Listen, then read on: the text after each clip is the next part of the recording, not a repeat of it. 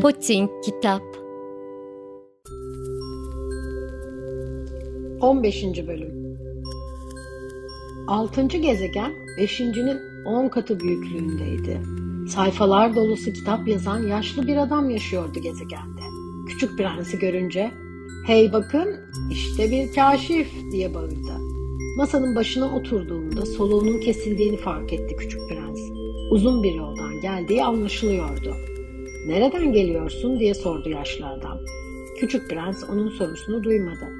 Burada ne yapıyorsunuz dedi. Bu kalın kitap nedir? Ben coğrafyacıyım. Coğrafyacı ne demek? Coğrafyacı deniz, nehir, şehir, dağ ve çöllerin yerlerini bilen kişidir.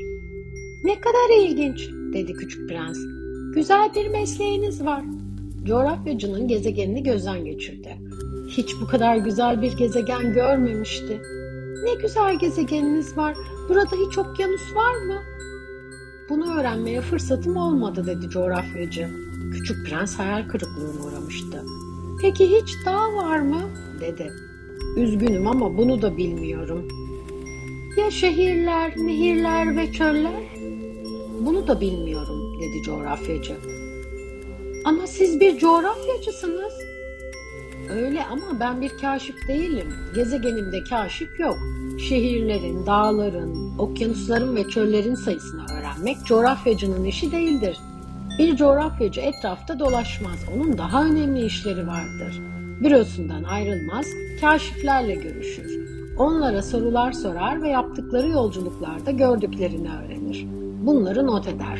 İlgisini çeken bir şeyle karşılaştığında kaşifin karakteriyle ilgili bir test yapılmasını ister. Ama neden? Çünkü yalan söyleyen bir kaşif coğrafyacının kitabını lekeler. Çok fazla içki içen bir kaşif de öyle. Ama neden? diye sordu küçük prens. Çünkü sarhoşlar her şeyi çift görürler. Gerçekte bir tane dağ varken coğrafyacı defterine iki tane not eder. Böyle birini tanıyorum dedi küçük prens. O hiç de iyi bir kaşif olamaz. Evet bu mümkündür. Kaşifin iyi biri ise keşfiyle ilgili kanıt istenir. Yani birisi bu keşfi kontrol mü eder? Hayır bunu yapmak çok zor olur. Ama kaşiften keşfini kanıtlaması istenir. Örneğin bir dağ keşfettiğinde oradan birkaç tane taş getirmeli. Coğrafyacının gözleri aniden parladı. Sen, sen çok uzun bir yoldan geliyorsun. O halde bir kaşifsin. Bana gezegenini anlat. Coğrafyacı kayıt defterini açtı ve kaleminin ucunu sivriltti. Kaşifin anlatacaklarını önce kurşun kalemle yazıp, kaşif bunları kanıtlayınca mürekkeple yeniden yazacaktı. Bekliyorum dedi sabırsızlıkla. Benim yaşadığım yer pek ilginç bir yer değil dedi küçük prens. Çok küçük bir gezegen. Üç tane yanardağım var. İkisi aktif yanardağ, biri ise sönmüş durumda. Ama kim bilir belki bir gün o da yanar. Kim bilir dedi coğrafyacı. Bir de çiçeğim var.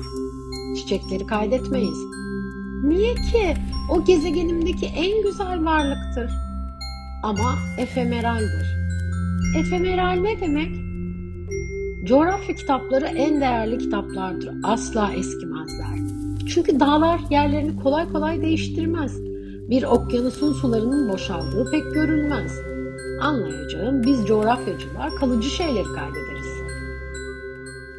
Ama sönmüş yanardağlar yeniden harekete geçebilir dedi küçük prens.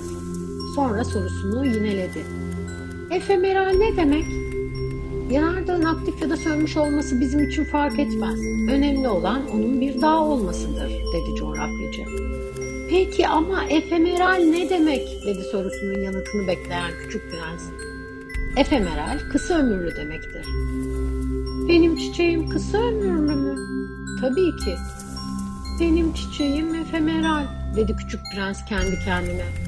Ve kendini dünyadaki tehlikelere karşı koruyabilmek için sadece dört tane dikeni var.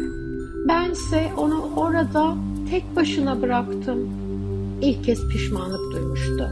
Ama cesaretini toplayarak Şimdi bana nereye gitmemi önerirsiniz? diye sordu.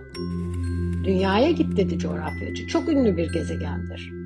Küçük prens bir yandan çiçeğini düşünerek yoluna devam etti.